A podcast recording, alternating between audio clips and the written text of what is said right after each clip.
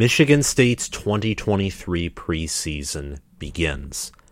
Penn State, Michigan, Ohio State, TCU, Georgia, Alabama, Kansas State, Texas, USC, and all programs that have a bowl game will begin sometime in between December 16th, which is when the first series of bowl games are played, and also sometime in between, I think it's January 8th or 7th or 9th, whenever the national title is being played. That's between that time frame and a day after, of course, is when all those bowl eligible and bowl participating programs will begin their 2023 preseason in full throttle. Michigan State, they're not participating in a bowl game. They're not going to get those extra practices. Their season ended when they played and lost to Penn State. And now they're full throttle preparing for 2023. That's exactly what Mel Tucker and his staff are doing. And today I want to talk about a little bit recruiting, portal. I want to talk about staff and roster changes or upgrades that I think need to be made because Mel Tucker, the message that him and his program stated and spoke after their very successful 11 and 2 season in 2021, capped off with a Peach Bowl victory, was that we're coming for Big Ten championships, for national titles, for championship level recruiting classes. We're coming for it all. We're coming for being a top 10, top 5 program nationally. And it's okay to say those things, to be bold, to go out and to strive to achieve at a crazy high level, a level higher than what Mark Dantonio achieved at Michigan State. But there are certain things that you have to do in order to get to that level. And currently, Michigan State is 49th in recruiting. They're barely hanging on to the top 50. Michigan State, they finished 5 and 7 in 2022. Their offense was 92nd in the country. Their defense was 76th in the country. The Spartans have had an exodus of players leave. Not all of them have been very good, but Germie Bernard, who is a wide receiver who is one of Mel Tucker's more highly touted prospects in the 2022 recruiting class, an early enrollee. He entered the portal. Um, ben VanSumeren, he, you know, he's entering the NFL draft. Same with Jayden Reed. So you have some guys who could return for an additional year, but they're not coming back. And listen, Payton Thorne looked very inconsistent. Jarek Broussard also declared for the NFL draft. I have no clue why that is. Maybe since Collins has an extra year, I think, and he's returning and Berger's returning, he knows that he's not going to be the starter or even high in the rotation, so might as well give his chances in the NFL. But running backs, quarterbacks, offensive line, defensive line, linebacker, secondary, at tight end, everywhere except wide receiver has been inconsistent at times. Maybe tight end could be fit in there, but even tight end and wide receiver have been schemed so poorly by a staff that I think, as a Michigan fan, as a fan of a program who, like Michigan State, we're striving to be on top of the world. We've both proclaimed that.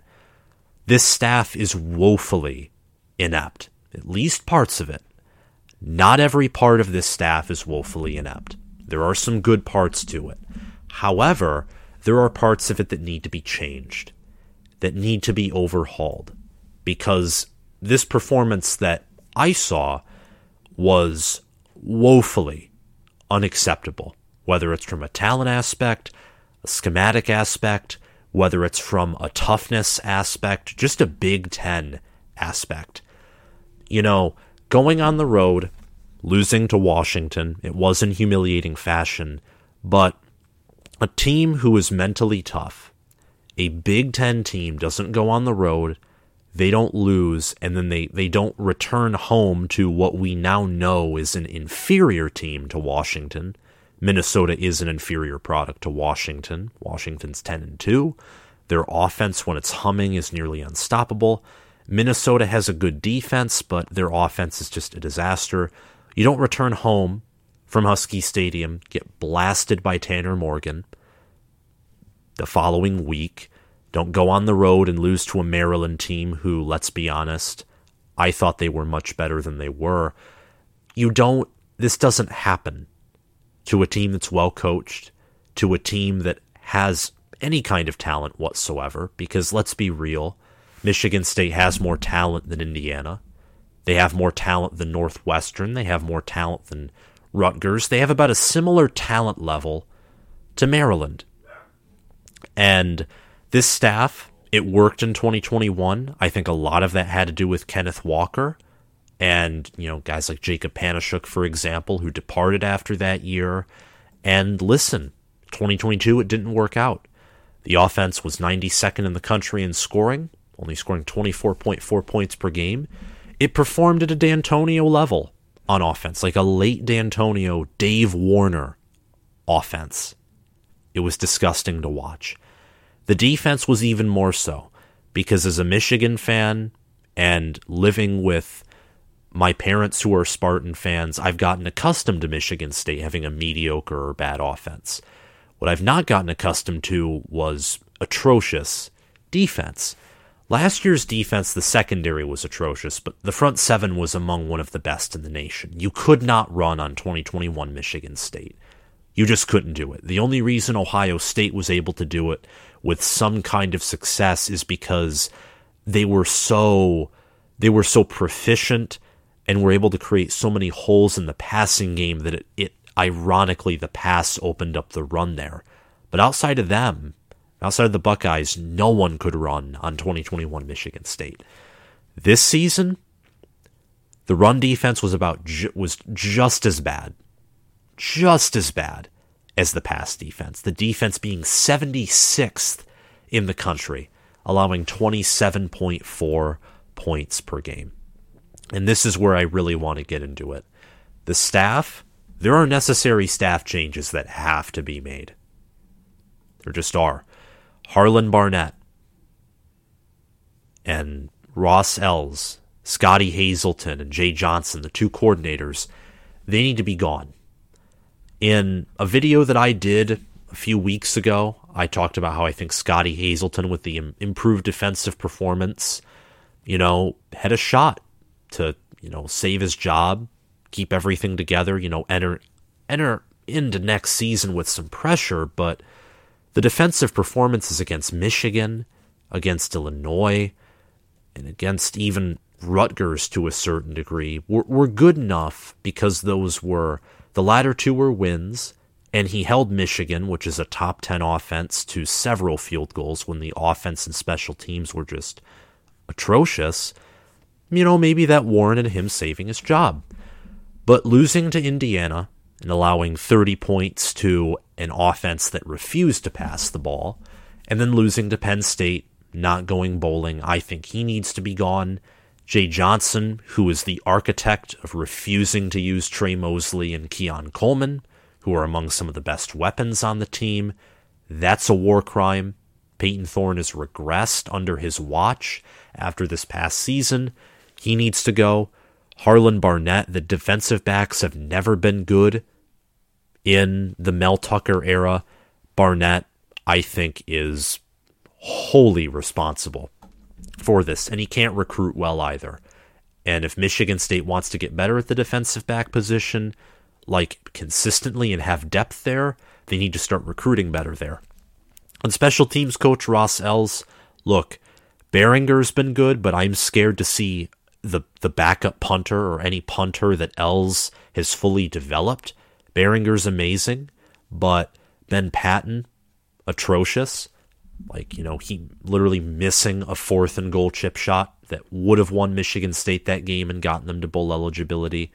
Michigan State also their kicker, I think I think Jack Stone is his name. He entered the portal last time I checked and he was Michigan State's superior kicker.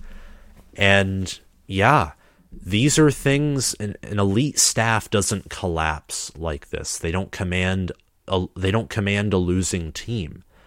And I don't know if Mel Tucker's going to make changes. I anticipate he'll make some over the next few days slash weeks slash next one month. But, you know, midway through December, these changes need to happen, and they need to happen sooner rather than later. As of course, the coaching carousel, it's reaching its peak right now, or it's already past its peak. A lot of the bigger hirings have been made. And now, listen, got to go out and get some better coaches. You just have to. Offensive line coach Chris Kapilovic and pass rush specialist Brandon Jordan should be under immense pressure in 2023. If all four of the guys that I think need to be replaced, you know, aka fired, if they do get fired and 2023 isn't a good enough season, like let's say it's just marginal improvement, like just a 6 and 6 record, maybe a very weak 7 and 5 record, Kapilovic and Brandon Jordan should probably be the fall guys if 2023 doesn't work out. The pass rush has it, it honestly has regressed. Part of that was due to injury earlier in the season, of course, but Khris Bogle, he just isn't Jacob Panasiuk. The, the pass rush regressed, the front seven regressed. Brandon Jordan, of course, works with those he works with those players the most. Um, Jacoby Windmon look very impressive, led the nation in forced fumbles, was able to rack up sacks and rack up pressures against inferior opponents, but in Big Ten play, he was not a big time player. He just wasn't. He was a he was a non-factor in most of those bigger games for Michigan State, and Ron Burton, who parted ways with Michigan State after 2021, his defensive line you know, function the same way. They would rack up sacks and pressures against inferior teams, but against the offensive lines of Michigan and Ohio State, they couldn't get any pressure. And there was no change. If anything, there was regression after he left on the defensive line from the aspect of getting to the getting to opposing quarterbacks. Speaking of coordinators, I think that Tucker should go after Garrett Riley or Mark Whipple for offensive coordinator. Garrett Riley, of course, won the Broyles Award, and Tim Banks or Anthony Poindexter for DC. And Poindexter's with Penn State. Garrett Riley is with TCU, a playoff team, and you're probably thinking to yourself, this is Michigan State, Sam. How are they going to get these guys? Well, listen, Tucker is a $95 million contract. Michigan State's staff has the same salary pool as Ohio State. They're second in the Big Ten which means that, you know, according to that, at the at last year or the 2022 preseason, but more so at the end of last season, Michigan State was more willing to spend money on their football program and invest in it than schools like Michigan and Penn State. They have the money, they have the resources to go out and get big names like Garrett Riley or Anthony Poindexter or Tim Banks who's worked with a Tennessee defense that was gutted by the Jeremy Pruitt years, and that in a Josh Heupel scheme isn't exactly the priority, and their defense went from absolutely atrocious last year to feasible this year. He's worked at Penn State. He played at Central Michigan. Tim Banks did. He knows the Michigan and Detroit area pretty well. Anthony Poindexter played at Virginia. I think he was an all ACC corner or defensive back there.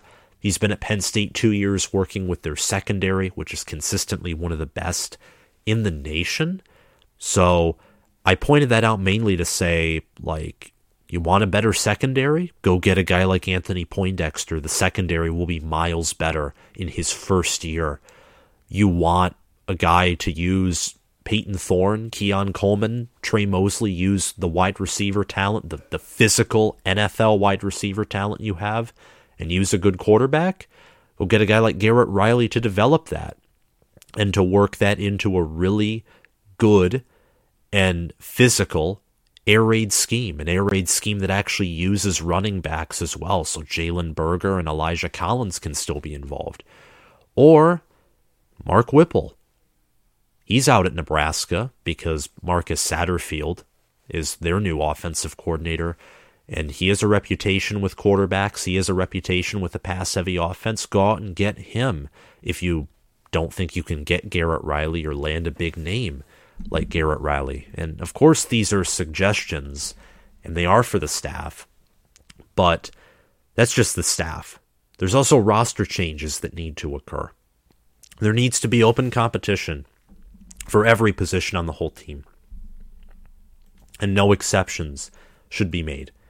Listen, by roster changes, I mean recruiting at a higher level and using the crap out of the portal once again. Michigan State's recruiting class is 49th in the country.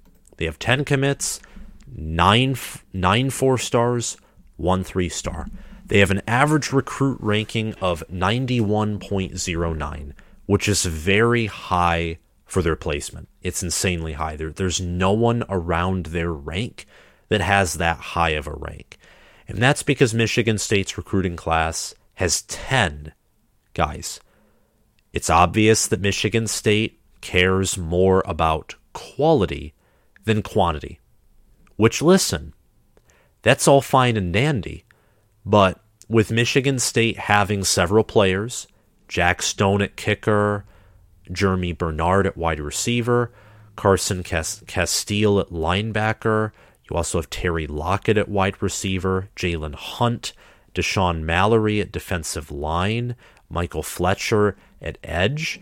With you know, Michigan State will probably have an exodus of players leaving from East Lansing themselves. So to have a recruiting class that only has 10 hard commits, you need to get in some bodies for just depth purposes and some guys that are maybe diamonds in the rough that you can nurture and develop to play like the four star, five star players that you're trying to recruit raw out of high school.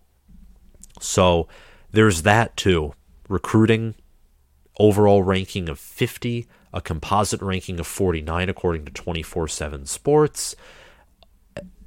Michigan State has two tight ends coming in from the portal, one from Norfolk State, the other from Wisconsin, but they need, I'd say they need transfers at other positions as well. And if not, they certainly need to beef up their recruiting class, get an additional, I would say, 10 commits, maybe 15, but that might be too much to ask for. I'd say 10. Get them in and add some depth recruit some of your own guys because a lot of the Dantonio recruits have transferred away. They're graduating or they're going to graduate after this season or the following season. It's about to be Mel Tucker's guys and his transfers that are the only part of this roster. The staff will need to use the portal. I've already mentioned this again just to improve depth and the overall talent level on the roster. There are so many guys in the portal right now. I know that Mel Tucker is going to use the portal. Definitely will have more incoming transfers than he did last season. I can tell you that right now. I'd expect like more than 10, probably around 15. That's just me. And he's already brought in two tight ends via the portal. I would say look at players for the offensive line, wide receiver, defensive tackle, and defensive back positions you could throw you could really throw in the entire defense there, but I would say prioritize defensive tackle, prioritize defensive back because Jacob Slade, I think he's gone. He's leaving for the draft. And Simeon Barrow is good, and defensive tackle depth still will probably be overall safe, but it would be good to have that interior of the defensive line be playing at that 2021 level and securing up the secondary you secure the secondary and make dramatic improvements there, and you re anchor that front four, especially the interior two on the D line, you can have a really good defense. And at wide receiver, with Jayden Reed leaving and Germie Bernard departing, and with the offensive line likely still being a weak unit next year, and you don't have the brightest running backs in the world, why not bring in another star wide receiver to replace Jayden Reed? To have Payton Thorne just have body after body at wide receiver to throw to. And let Payton Thorne make some mistakes and have some margin for error. Bring in a really advanced wide receiver who can make plays, who can, you know, who can catch a ball that shouldn't be able to be caught, who can catch an underthrown or overthrown pass here and there, because Payton Thorne, with the level of protection that he receives, he's going to be making mistakes. And Payton Thorne, too, listen, he did well in 2021. He had some bright moments this season, but there needs to be open competition at every position on the whole team. Got Noah Kim, Katin Houser, the offensive line and defensive line. Trench play is just a mess, period. Amen. This roster and this staff need to be overhauled if Michigan State wants to get on track to competing for the Big Ten in the future. After going 5 and 7 this season, following up a very successful 11 and 2, very eye-catching 11 and 2 season. That season put Michigan State on the map, gave them national attention. Michigan State's now kind of sinking back in that underdog, under the spotlight area. And I'm curious to see what Mel Tucker and his staff, which hopefully, just from a standpoint of the fact that I like competition, and from the standpoint that, you know, Michigan State and their fans deserve staff changes and they deserve roster upgrades. They do not deserve having Jay Johnson and Scotty Hazelton returning again. They just don't. So I'm excited to see what Michigan State does over the next few weeks and over the next month. I guarantee you're going to see a lot of incoming transfers maybe a big time commit to their recruiting class, but more likely than not, some smaller names to fill in depth positions, and you'll see some staff changes. And with that, that's all I'm going to say for this video. If you liked it, please make sure to hit that like button, hit the subscribe button, click the notification bell, and comment your thoughts on this video down below. Thank you guys for watching, and I'll see you around. Bye bye.